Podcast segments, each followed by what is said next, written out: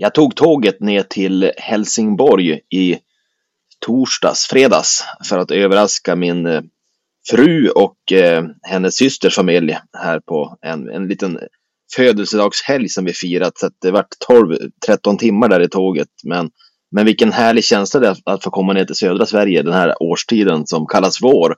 Som vi ser väldigt lite av där hemma. Vi har ju någon slags vårvinter som övergår i en veckas vår och sen en sommar. Men just det här att få se träden blomma ut och ja, gröna gräsmattor, det är lite härligt och det ger lite perspektiv till den ishockeybubbla som man har varit i. Så att, eh, ladda batterierna här nere i, i helgen och eh, ja, sen är det väl full fart mot silly season, eller vad säger du Jesper? Ja, nej men så är det ju absolut. Det ju, finns ju ingen rast rast och ro där höll jag på att säga. Även om vi själv kommer ju ta ett litet break sådär. Men visst, eh, när man sitter där på ett tåg 12-13 timmar bort och liksom ska överraska någon. Det är lite gubben i lådan-varning. Lite pirrigt nästan va?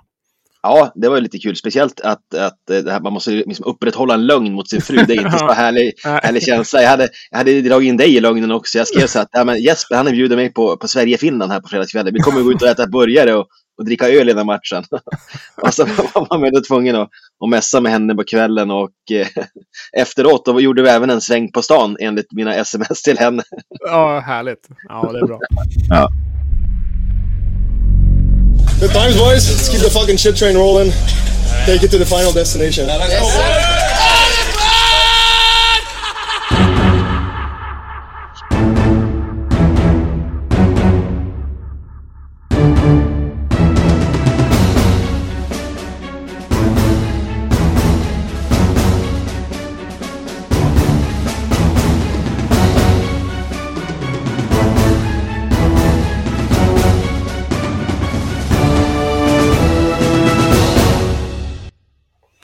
Jajamän, det är alltså valborgsmässoafton då vi spelar in det här. Har du något eh, traditionsenligt valborgsfirande som du brukar göra Jesper?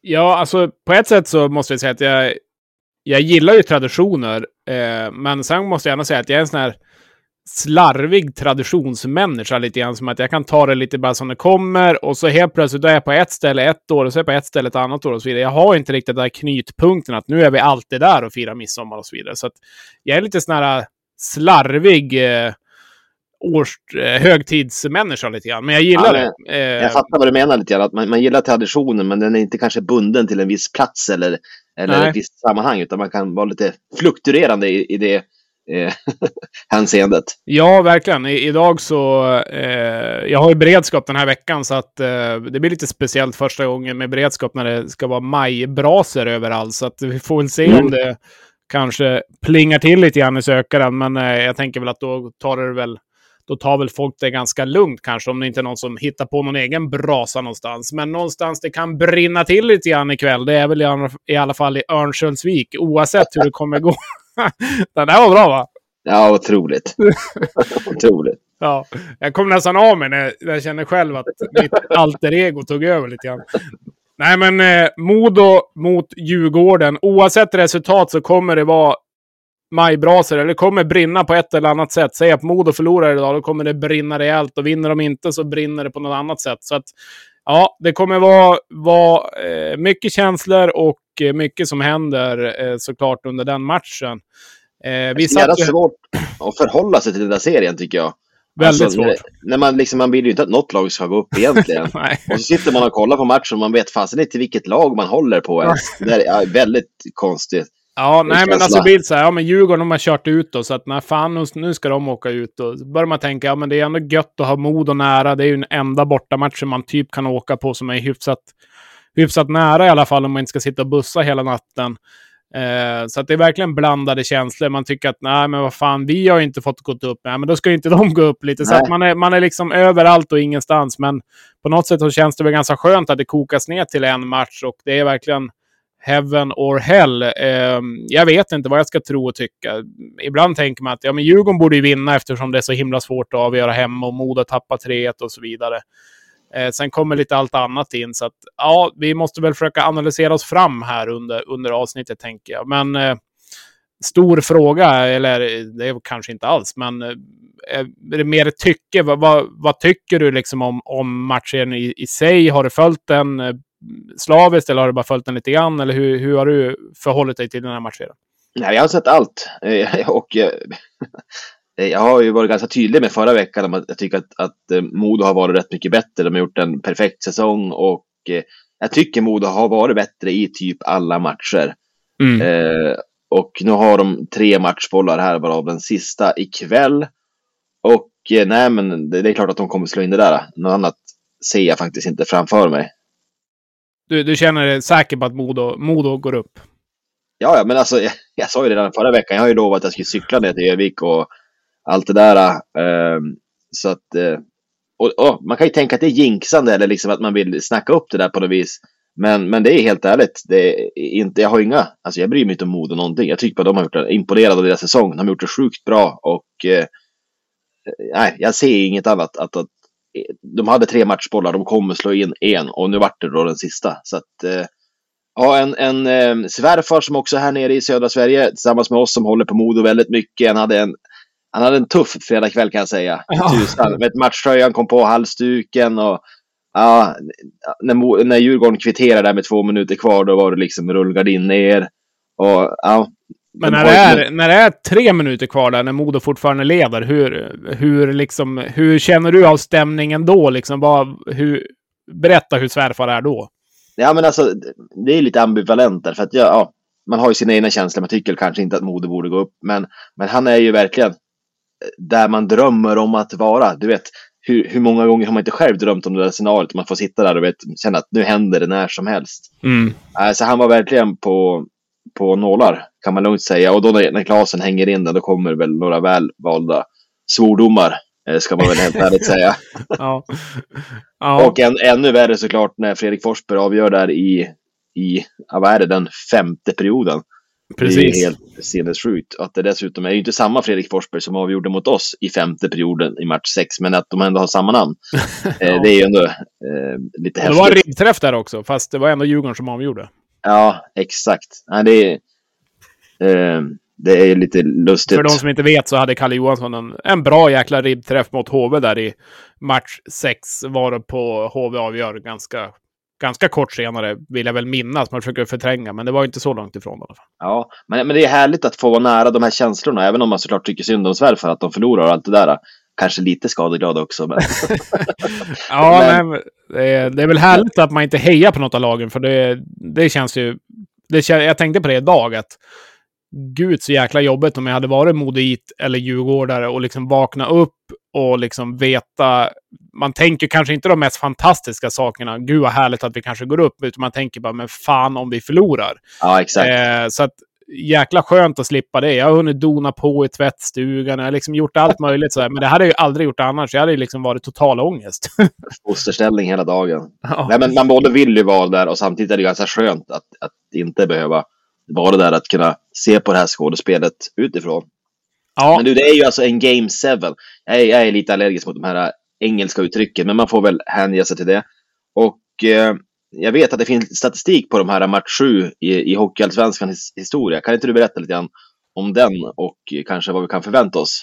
Ja, eh, det finns ju lite statistik som, eh, som har förts som är ganska intressant och det kommer väl också på tal här när när Björklöven eh, hade Karlskoga eh, också. Då, då var det väl väldigt, när vi körde Game 7 borta i Karlskoga-matchen som for fram och tillbaka eh, när vi till slut vann den. Eh, och det är ju några klassiska möten, till exempel Leksand-Malmö 2015.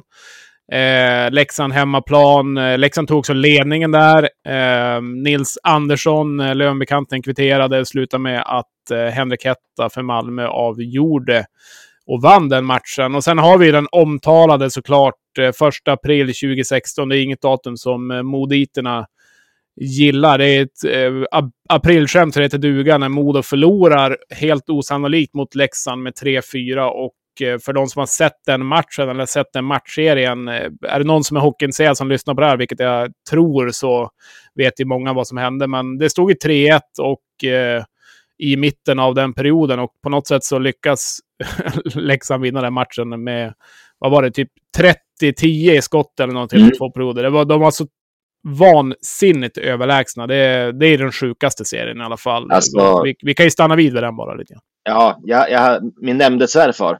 Jag mm. bjöd mm. honom till Övik för att se den här matchen. I någon slags, Modo hade varit mycket bättre. Tänkte det var kul för honom att få vara på plats och se när de säkrare. Och så hamnade vi, det fanns ju inga biljetter kvar, så vi fick två plåtar i, liksom i Leksandskurvan. Där alla de supporterna satt. Eh, så att eh, det var ju otroligt häftigt att få se där, samma sak. Att få se de här läxingarna som har varit helt utspelade. Helt, helt liksom chockade över att de tar det. Och liksom att, de, att de är i SHL där, där efter matchen. Ja, fruktansvärt. Eh, klassiskt citat av, av svärfar på hemvägen. Jävligt bitter. Och Mod har väl åkt ut typ för första gången. Eh, då han, han, han, säger bara det här under hela eh, bilresan hem. Eh, nu får fan Foppa lätta på lädret. så ja, var det knäpptyst resten av resan. Det har han nog fått göra också. Nej, men det var ju Brock eh, Montepitt, amerikanen där som flög i luften och den bilden är ju såklart klassisk. Sen har vi ju eh, fortsatt eh, KHK, eh, som nu har ramlat ner i systemen, mötte ju Timrå eh, och hade ju också eh, 3-1 i matcher eh, och såg ut att behålla sin SHL-status. Men eh, Timrå vände på det där och vann med 2-0. Eh, Dahlén gjorde 2-0 i, mm. i öppen kasse. Han vallade in den där. Eh, så att, Ja, det var något jävligt konstigt mål i alla fall. Eh, fortsatt, ja, Timrå-Oskarshamn 0-3 också där. Timrå förlorar då eh, året efter och åker ur. Eh, hemmalaget återigen. Och sen är det Karlskoga-Löven också, den där sjuka matchen där ja, allt hände. Eh, det stod 6-1 till Löven. Stod det 6-1 va? Eh, eller vad det nu stod. Det slutade med ja, 8-5 till Löven till slut. Det var en jäkligt märklig match. Och sen är det ju Modo-Löven. Jag var på plats där i fjol, semifinalen. Eh, det var ju dukat för fest där också. Det var tifon utlagt överallt. Eh, jag stod och snackade med Varg lite grann just innan. Han var riktigt laddad och tänkte att det här ju Modo ta. Och det var liksom, det var feststämning så det hette duga. Ja. Men, men Björklöven tog ju en ganska snabb 2-0-ledning och sen dog i den där matchen av lite grann. Det kändes som att där och då så var det för tungt för Modo att kunna vända och Löven hade ju liksom sitt momentum och gjorde mål på allt i princip. Det var en väldigt märklig match. Eh, men det är väl lite det jag tänker idag också, att eh, blir det ett sånt scenario att säg att Modo tar ledningen tidigt, då kommer du få en jäkla skjuts av publiken. Eh, liksom de kommer få en sjuk adrenalin, de kommer bara pumpa på och helt plötsligt kommer 2-0 komma också. Så att idag kommer första målet vara sjukt avgörande tror jag. Eh, även om det inte har betytt allt de tidigare matcherna. Men idag gör Djurgården 1-0 tidigt till exempel. Då, då blir det jobbigt för Modo tror jag. Då börjar det bli för mycket som händer i huvudena. Eh, så det gäller för Djurgården att hålla tätt första 4-5 minuterna, första bytena och liksom äta sig in i matchen. Då tror, jag att, eh, då tror jag att Djurgården tar det, men jag tror Modo ändå kan flyga fram ganska bra i början. Ja, men det är anmärkningsvärt när du går igenom den här listan att det inte är något hemmalag som har vunnit. För visst är det bara bortalagen som har segrar? Ja, bara bortalagen. Det är ju... En gång är ingen gång, två lika med noll fanns det väl någon låt där. Men nu börjar det vara ganska många gånger och... Eh, jag menar, det är ju anmärkningsvärt att en, två, tre, fyra, fem, sex matcher eh, där det har varit Game 7 och bortalaget har, har vunnit. Och kanske inte ja. superklara siffror, men det är ändå en 2-4-seger, 0-2, 0-3, 5-8, 3-8. Så att och någon på övertid där, alltså Leksands då. Men det finns ju... Eh, det är liksom inte bara ett öppet mål kanske så heller. Så att, ja, det är ju... Det är ju anmärkningsvärt. Sen exakt vad det betyder, ja, då måste man väl ha in en psykolog. Men, men no, något är det ju i alla fall när det bara är bortalagen. Ja, men absolut. Och eh, nej, men jag, jag tänker att det, man pratar om hemmaplansfördel. Det är uppenbart här att i sista matchen så är det ingen fördel att vara hemmalag. Även om såklart när man själv drömmer om att se sitt lag gå upp så, så de bilderna man plockar fram framför sig själv, det är ju ett avancemang på hemmaplan. Gärna i en liksom Game 7 inför ett fullsatt eh, hemmaarena. De bilderna är kanske de finaste, men där kanske man får revidera lite grann för sig själv och liksom för att det är inte så troligt utan det är större chans att vi går upp i någon sunkig bortahall i Mora eller sådär. Ja. Eh, och att det är de bilderna man ska visualisera för att det ligger kanske närmare sanningen. Jag vet inte. Ja, nej det är ju... Drömmen är ju att gå upp på hemmaplan givetvis. Eh, säg att Modo nu... Nu, nu får vi säga att vi spelar in det här sex 6-7 timmar innan ens matchen börjar. Det är väl lite grann för att eh, man väl ska få ihop sitt eget liv också, att det inte blir allt för sent. Men drömmen hade ju varit att allt är avgjort och vi hade kunnat spela in då. Men nu, nu blir det ju hypotetiska podden här. Men, men säg då att Modo går upp idag. Eh, de har varit ur nu i sju år. Eh, de tar steget tillbaka till SHL. Eh, jag tror att Modo kommer vara en ganska stark SHL-förening också om de väl går upp. Eh, de har dragit in en jäkla massa pengar såklart i detta slutspel. De får till en match sju. Eh, de drar väl en två miljoner bara på den matchen eh, och liksom allt runt omkring och har liksom byggt upp den här hypen.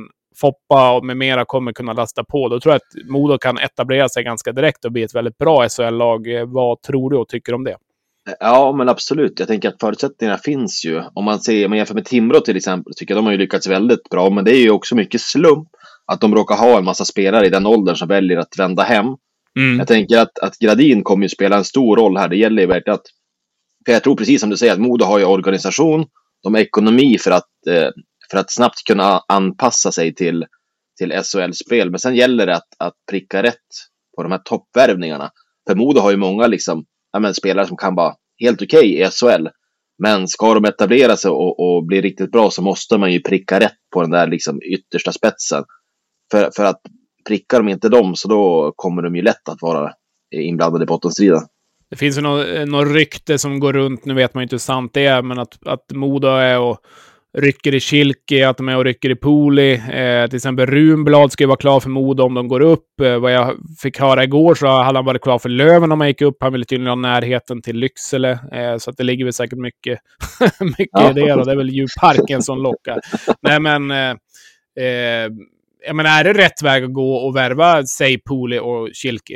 Nej, men jag menar, det är det med att det inte är. Alltså, de måste ju ha in ytter. Alltså, de har ju spelare i sitt lag som kan, som är väl i, i samma liksom hyllfack som Poli även om jag tycker att de är bättre än, än, än Modos toppar, så är det ju, det är ju liksom Dahlén, eh, Lander, eh, ja, men det är liksom den digniteten på spelare som de behöver få in. Och eh, några sådana luckor kommer ju inte Kilke Poli eh, att fylla. Och, och, speciellt om man kan tycka att Kilke kanske kom bort lite grann i slutspelet, inte var lika framträdande som han var under serien och sådär. Alltså att, eh, jag känner att det låter som att jag bara liksom försvarar våra spelare för att jag inte vill att de ska gå dit. Men jag tänker att, att, att Kilke till exempel hade passat bättre i, i ett, eh, i ett eh, lag högre upp i, i, i liksom hierarkin. För att inte behöva, behöva kliva in och, och vara en tilltäckt första eller andra linjespelare. Ja, nej men eh, på tal om vårt eget lag Björklöven så valde vi att ringa upp en trevlig förlur, eh, Viktor Stråle, och se lite grann vad han, eh, ja, hur han mår här efter säsongen. Och vi blickar framåt lite grann och analyserar lite grann vår egen matchserie mot Djurgården. Ja, inte Ringegärd inte. Ja, vem fan är du då?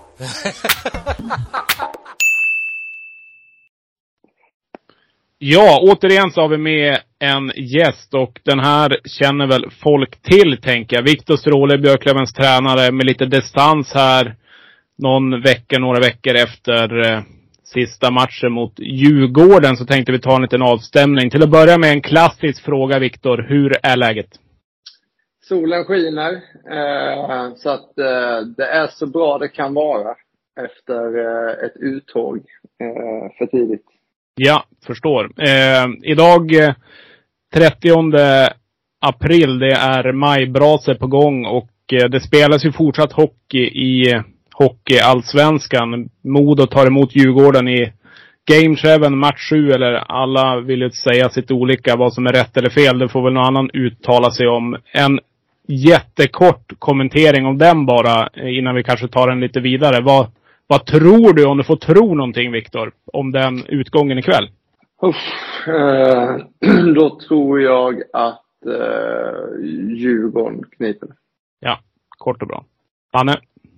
Ja men du, kul att höra dig igen Viktor. Det var ju som sagt några veckor sedan säsongen tog slut. Eh, deppigt såklart för alla. Hur har du tagit hand om dig själv och grabbarna i laget sen, sen vi åkte ut där mot Djurgården? Ja, eh, det blir ju som att sätta en nål i, i en ballong någonstans. All luft går ju upp.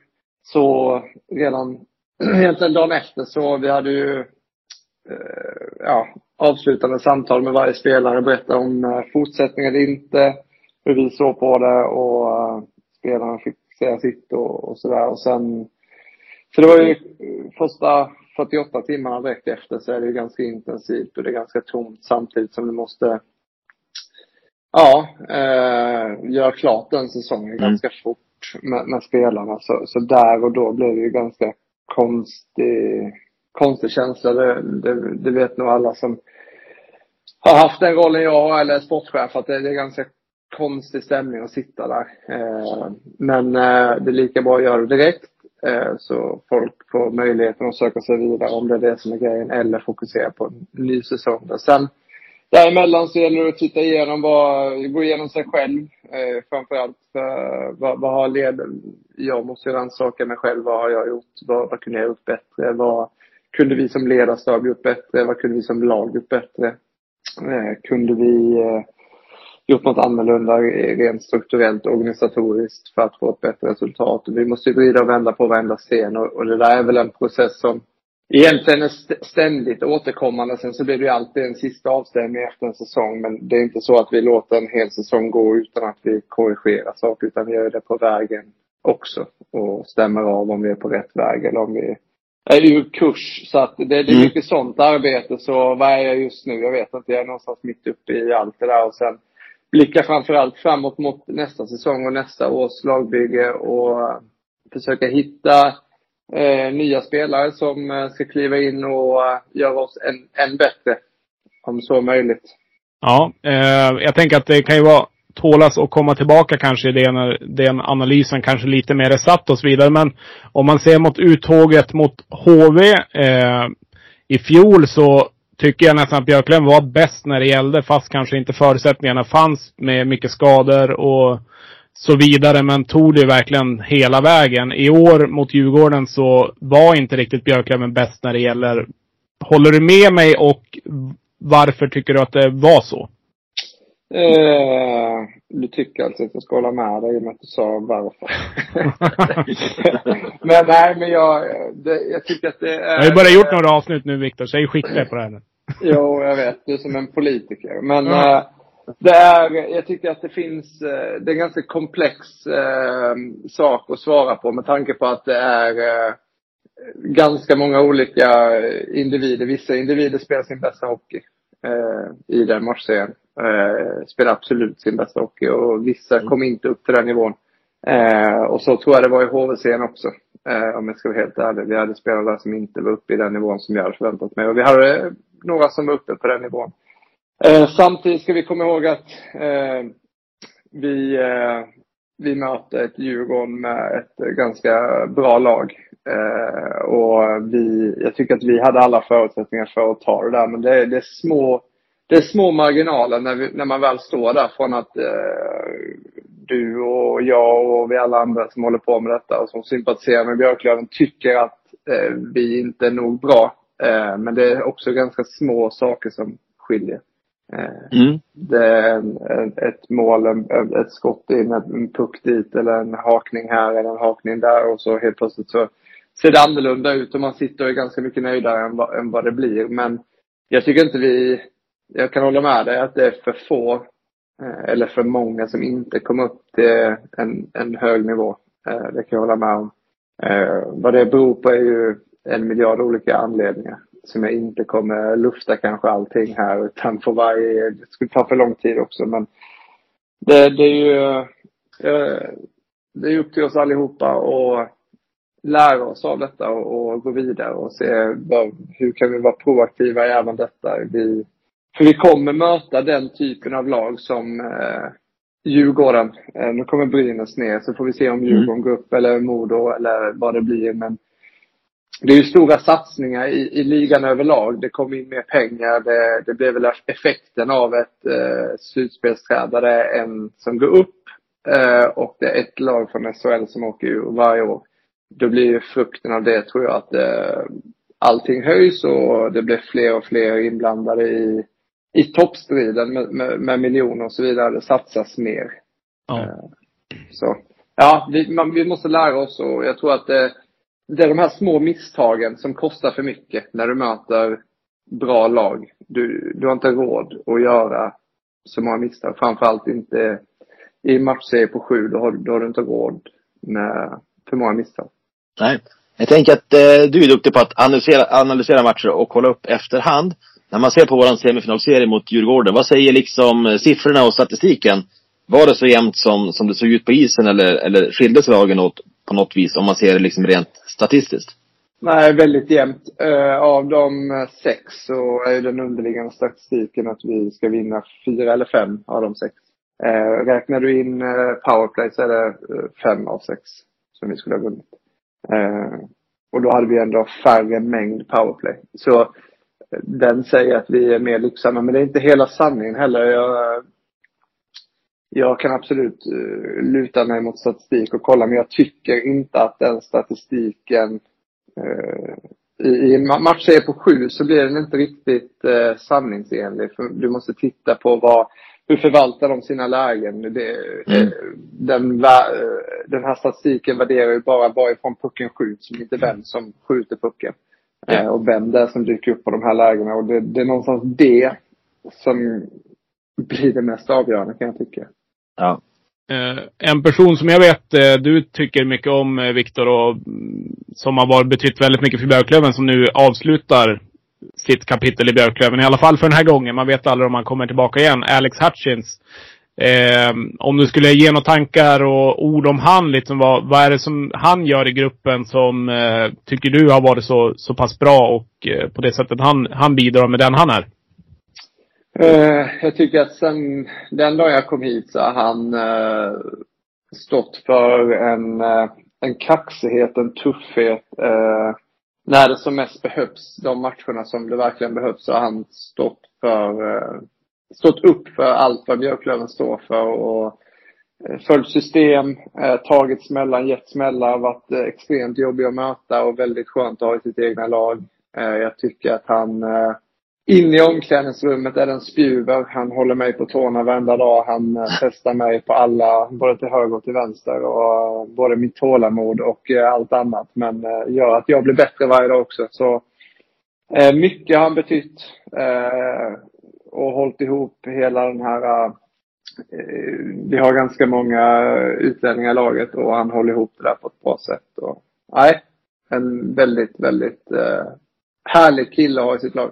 Ja, det känns nästan overkligt att han inte ska vara här. Alex, känns, han har ju varit i den import som har varit i Björklöven absolut längst och eh, han har ju blivit som en symbol för det här eh, Björklöven, Björklöven som har vuxit fram de senaste åren. Så att, eh, ja, man känner ju stor respekt för honom och eh, hans insats och det blir såklart tråkigt att inte se våran nummer 90 där ute på isen. Men du, vi har ju kvar ett gäng utav importerna. Vem tror du kommer steppa upp och ta hans roll framöver? För jag tänker att det där är en viktig egenskap att, eh, att hålla ihop eh, gänget som kommer utifrån. Jag tror att han är eh, svårt att ersätta och hitta en ny Hutchins. Det kommer vi inte göra utan det kommer så är det väl med alla den typen av de här ledarna som är på, på ett visst sätt. Det är svårt att ersätta dem rakt mm. av, utan de har ju sina egna personligheter. Däremot så tror jag att vi får lite fler eh, som tar en viss del av det han stod för. Eh, och fler som får bidra för att få fram samma och helst bättre resultat givetvis. Um, något jag tänkte på lite grann, match tre var det va? Vi, vi hade 1-1, vi vände till, till uh, Stockholm. Vi vann match tre där och har 2-0 i match fyra.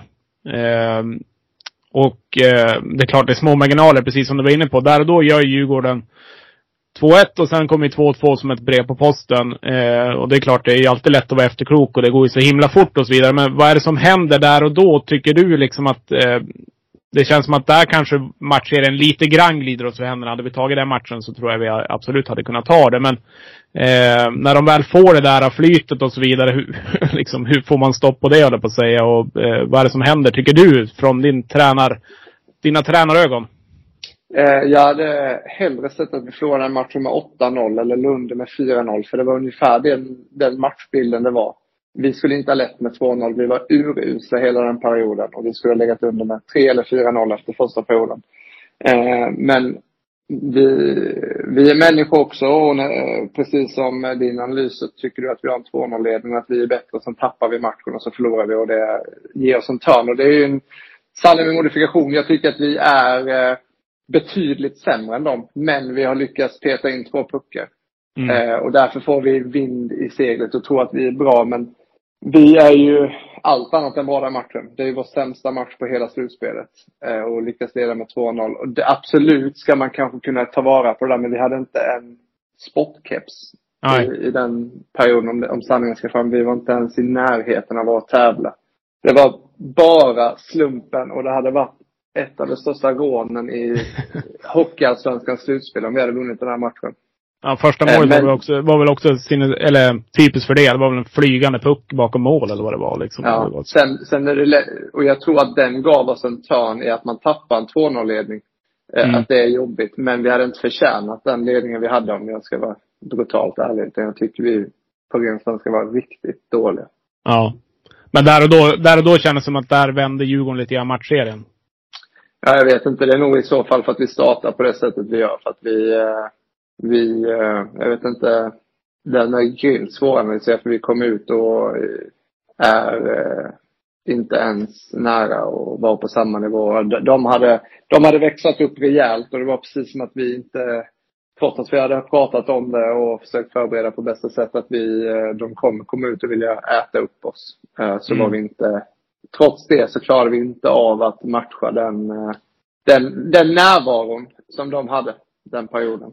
Eh, nu, nu är du tränare och inte jag, men något jag tänkte på i, i sista matchen när vi, när vi nu åker ur eh, och vi hade ledningen och så vidare, så det vi själv, våra läktarcoacher satt och analyserade i soffan i alla fall var att Björklöven spelar med ett väldigt, hög, väldigt hög press mot Djurgården och ibland var det nästan så att vi var tre gubbar bakom deras, eh, deras förlängda. Och liksom tappar vi pucken så kunde vi lätt få en ganska farlig spelvändning emot oss.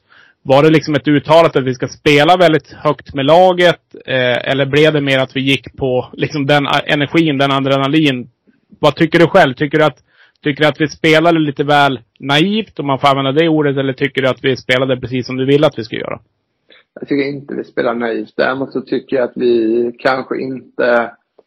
Om vi ska, när vi slog Djurgården alla de matcherna vi slog dem i och där vi var bättre än dem så spelade vi Eh, precis på det sättet som jag tror eh, och det vi har bevisat eh, och all underliggande statistik säger att vi är framgångsrika mot dem. Så spelar vi med en hög press och sätter bort eh, deras två backar ur spel och eh, plockar ut en, en av deras låga spelare också i deras urspelsfas och därifrån skapade vi extremt mycket. Men det krävs ju att kropp och knopp samarbetar. Eh, och där tycker jag inte, vi har för många, inte matcher, men för många sekvenser i den matchserien som vi inte, eh, där det inte, det klickar inte utan det är en eller, en eller kanske ibland två som inte riktigt kom upp i, i nivån rent taktiskt och, och så. Det, där någonstans. Så och det är samma, skulle vi ställt, skulle vi ställt upp och styrt och det är en eller två som checkar ut så, så blir det ju hål i det systemet också. Så att det, det är mer om hur, eh, hur eh, jag kommer inte på det svenska ordet här bara för man bara pratar engelska med vårt förändring. Men execution är för dålig. Eh, ja, ni får hjälpa mig med det svenska mm. ordet här nu för det låter som att det är någon Hollywoodfru här och ska, inte kan tappa svenska språket. Ja, men tänkte du själva utförandet eller? Ja, exakt. Utförandet är för, på för låg nivå rent eh, taktiskt. Eh, kommer vi inte upp i det. Okay. Och det är nog det snarare än att det är ett enskilt eh, sätt att spela på som är fel. Jag hävdar fortfarande att vi jag tror du kan ta världens bästa spelsystem eh, och stoppa in i ett lag, men är, är, är inte tränarstaben och spelarna nog konsekventa det så kommer det ändå inte funka. Och du kan ta det sämsta spelsystemet där, men är du superkonsekvent, både spelare och ledare med det, så kommer det funka ändå. Så det är snarare det. Mm. Eh, vi går ju in i, i någon slags semestermode nu, men blickar framåt mot en ny säsong. Eh, vad är det, jag tänker, det är något i frågan så tänker jag något kring kontinuitet.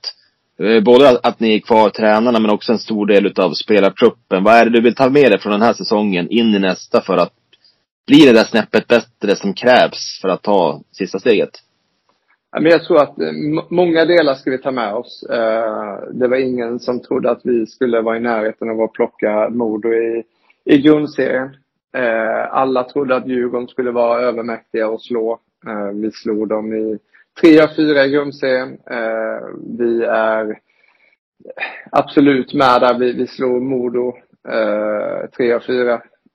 Vi har slagit de här topplagen. Vi Trots att Modo får 16 raka segrar under resans gång så lyckas vi äta ikapp det där. Vi är mm. en trepoängare ifrån eh, att ta en serieseger och kanske spelat, eh, om man nu ska sia och, och, hitta, titta och tro och massa saker, så kanske vi hade varit i final just nu. Och, och spelat och haft eh, helt andra förutsättningar. Eller så hade vi redan varit klara och suttit, stått på torget och varit jävligt glada. Men det är ju små marginaler så jag tycker vi ska ta med oss väldigt mycket. Sen måste vi givetvis lära oss av, eh, som jag var inne på, det är, mm. vi gör för, få, för många misstag eh, som kostar för mycket. Och det, det är någonting man måste lära sig av. När man spelar slutspel så handlar det om att riskminimera ganska mycket. Framförallt spelet med puck och, och orka vara konsekvent, tråkig eh, stundtals när det behövs. Och kunna chippa ut puckar, kunna lägga en pucka på yta istället för att leta ett blad. Eh, mm. Kanske behöva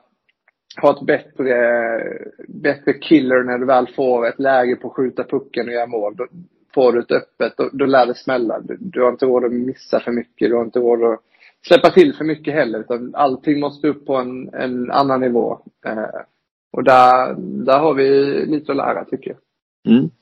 Eh, under säsongen så har ju Kente förlängt med en hel uppsjö bra spelare från, från årets trupp. Och eh, nu vet man ju inte om alla blir kvar på grund av det avtal som finns mellan SHL och Hockeyallsvenskan. Men vad, vad, vad, tror du att behöver adderas till det här laget här under, under sommaren? Vad är det för typ av spelartyp eller individer vi behöver få in?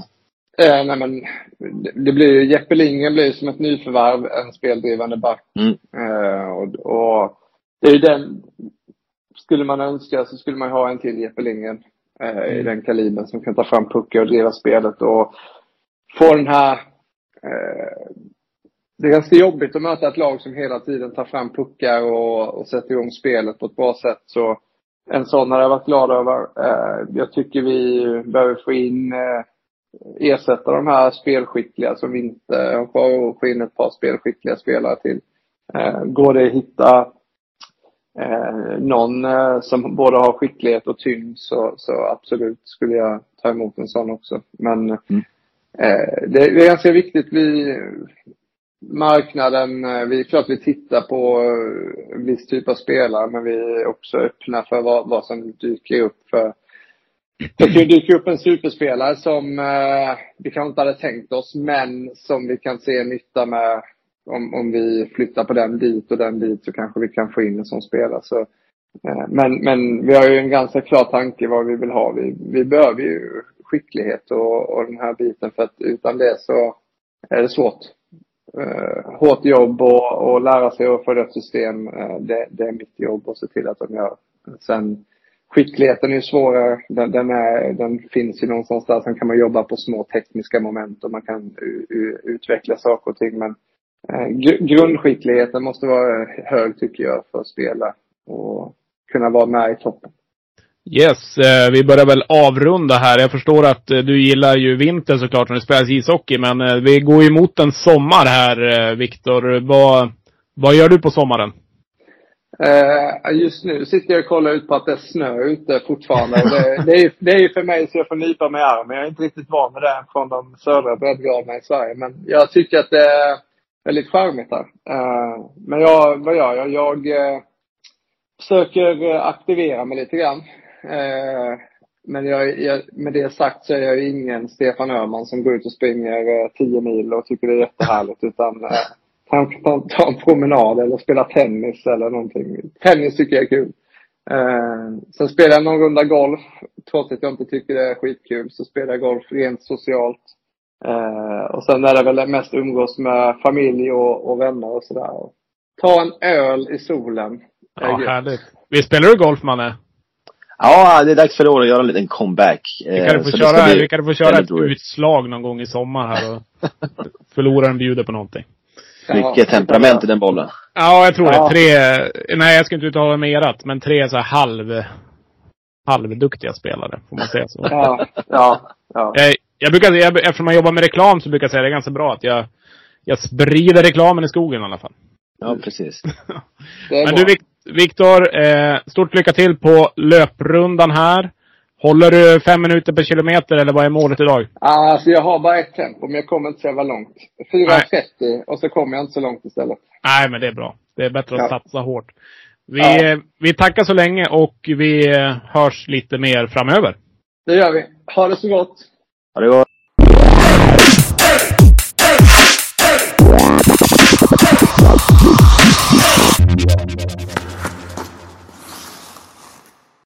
Ja, nej, men alltid trevligt att ha med Viktor och eh, få ställa någon kritisk fråga i alla fall. Försöka få ut någonting. Men eh, han, eh, han var väl ganska klar på, på sin sak kändes det som och har väl smält det relativt bra i alla fall. Vad har du för tycke och tanke?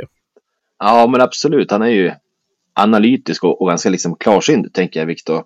Och så mm. gillar jag att vi har en, ja, men han är ju fortfarande en ung tränare som inte har har vunnit någonting. Så han har ju väldigt mycket liksom att, att bevisa. Han måste ju på sätt och vis prestera.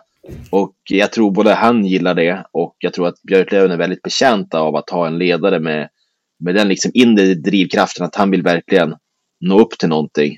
Ehm, så att eh, nej, det känns stabilt med, med Stråle som eh, ledare för skutan även till hösten. Och det ska bli spännande att se vad han och, och Kent kan nosa upp för spelare här under, under vårkanten.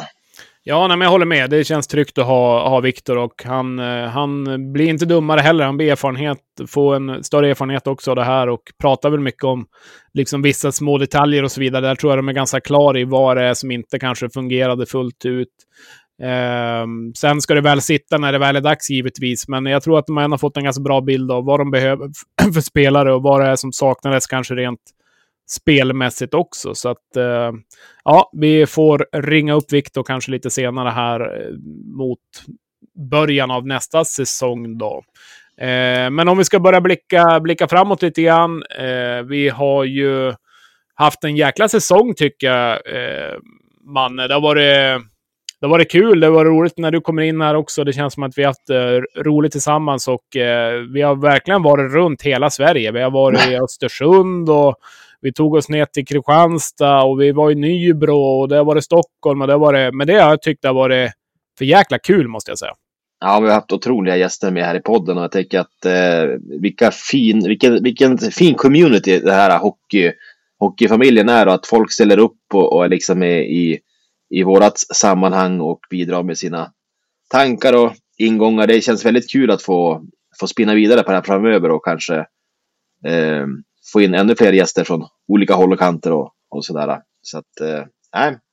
Det är klart att det är alltid surt när säsongen är slut, men eh, det är välbehövligt också. Man känner det. Eh, man behöver ladda batterierna och eh, så man kan komma åter med, med ny kraft.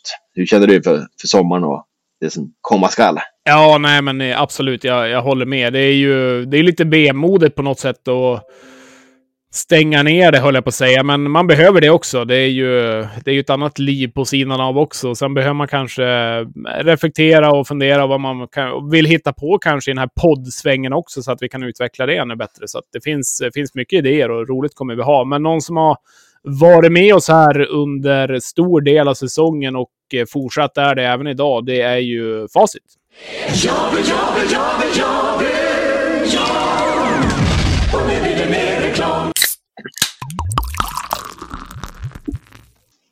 Ja, vi är ju återigen sponsrade av Facit Bar och det är vi gladeligen tacksamma för. Nu sitter vi här på Valborg och igår då var ju den här spelningen med Ellen Kraus som, som verkar vara väldigt lyckad. Vi fick någon bild av någon eh, lyssnare som var där och kikade. Åge, eh, han vart nedspilld och fick köpa en Facit-tisha, så det var ju perfekt, eh, Emil. Det vart mer in till Facit då.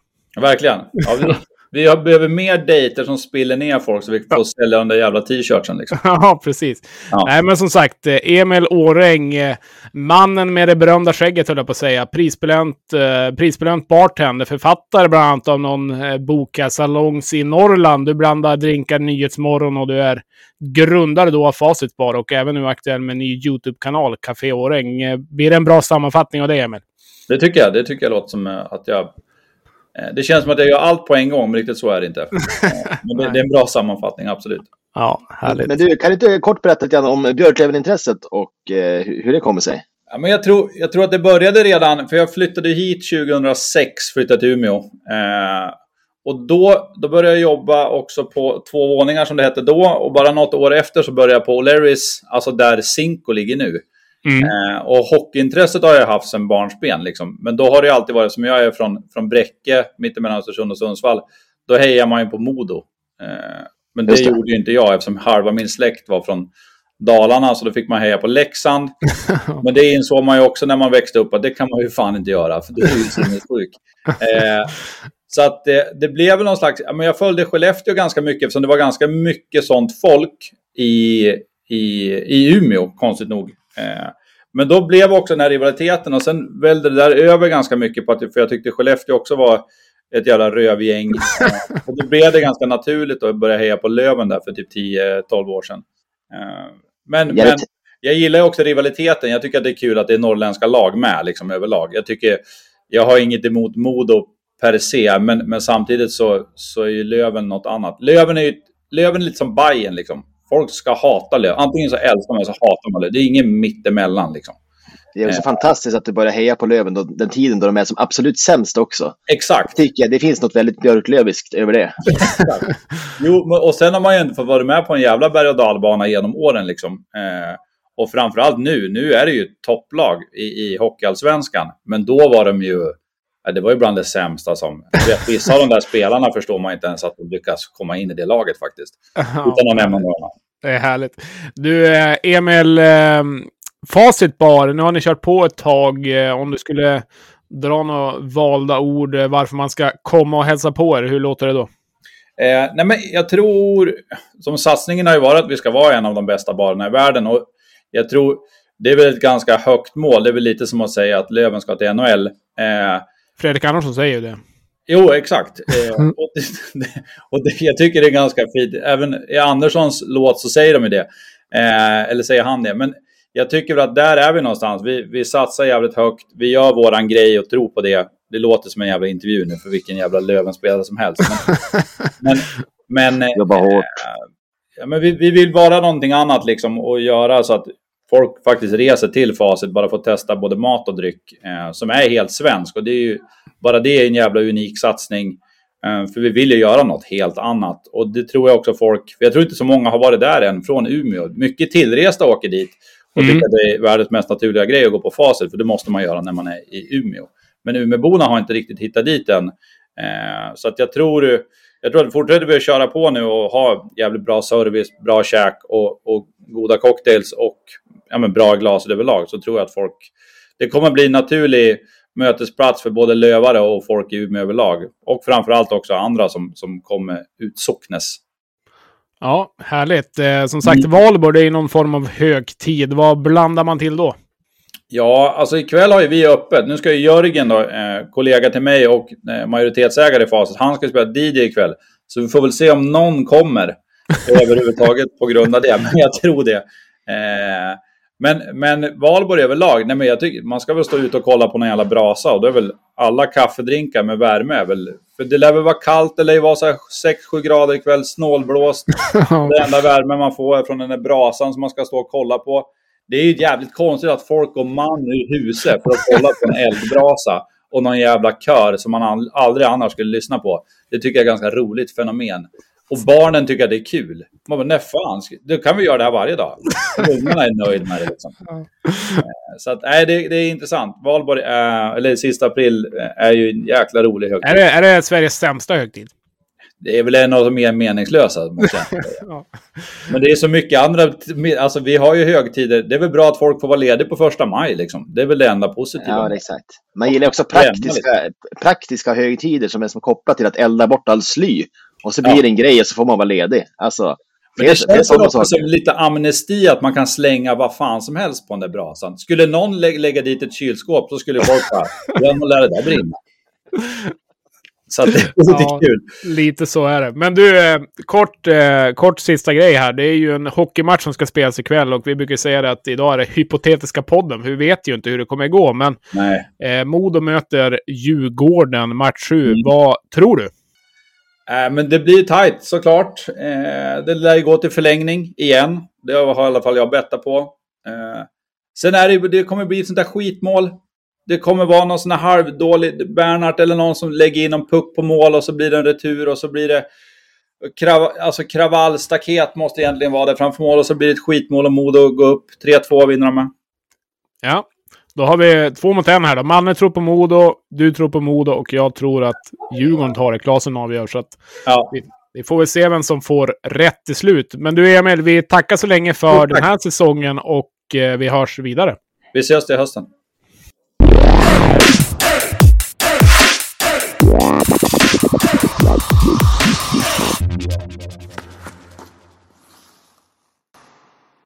Har du pumpat cykeln Jesper?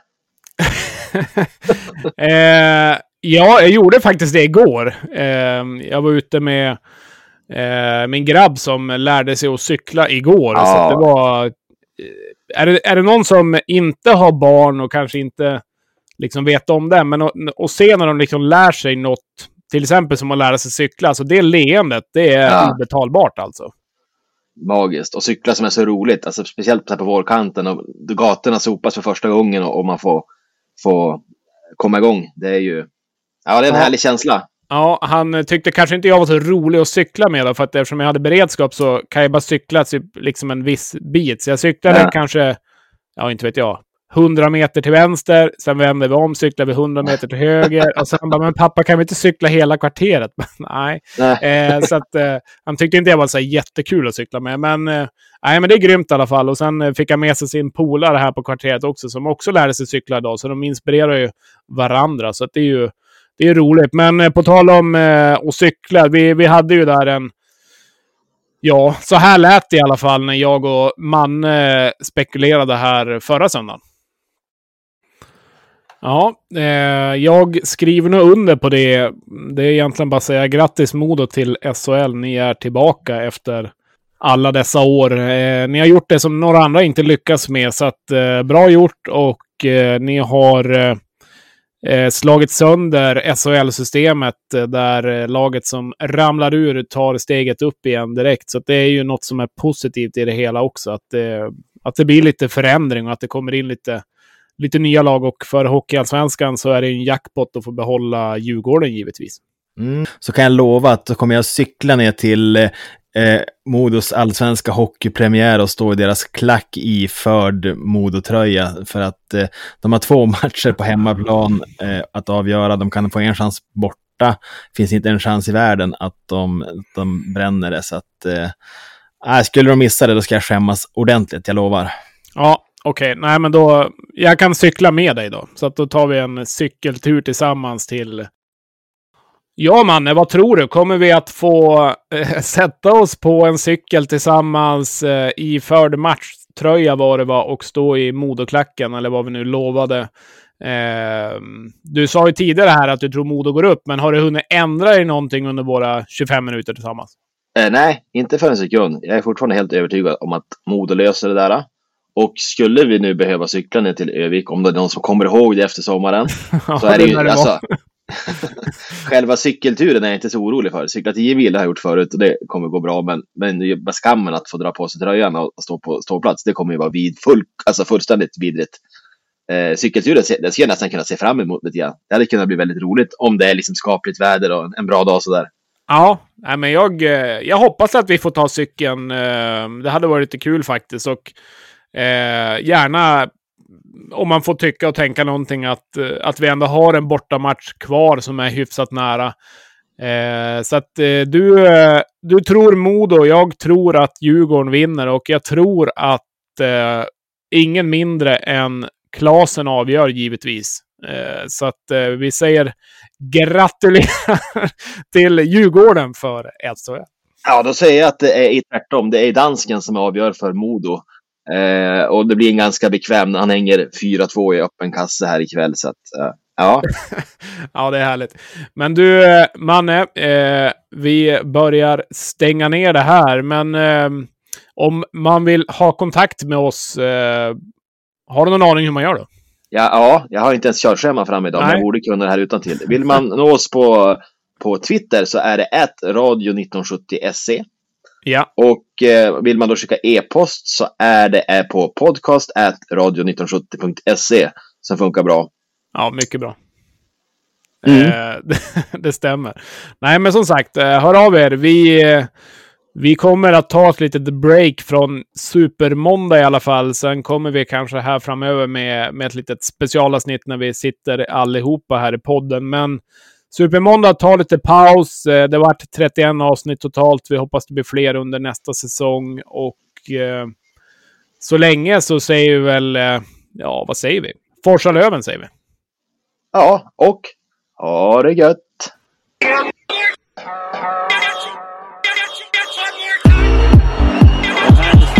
Åbergs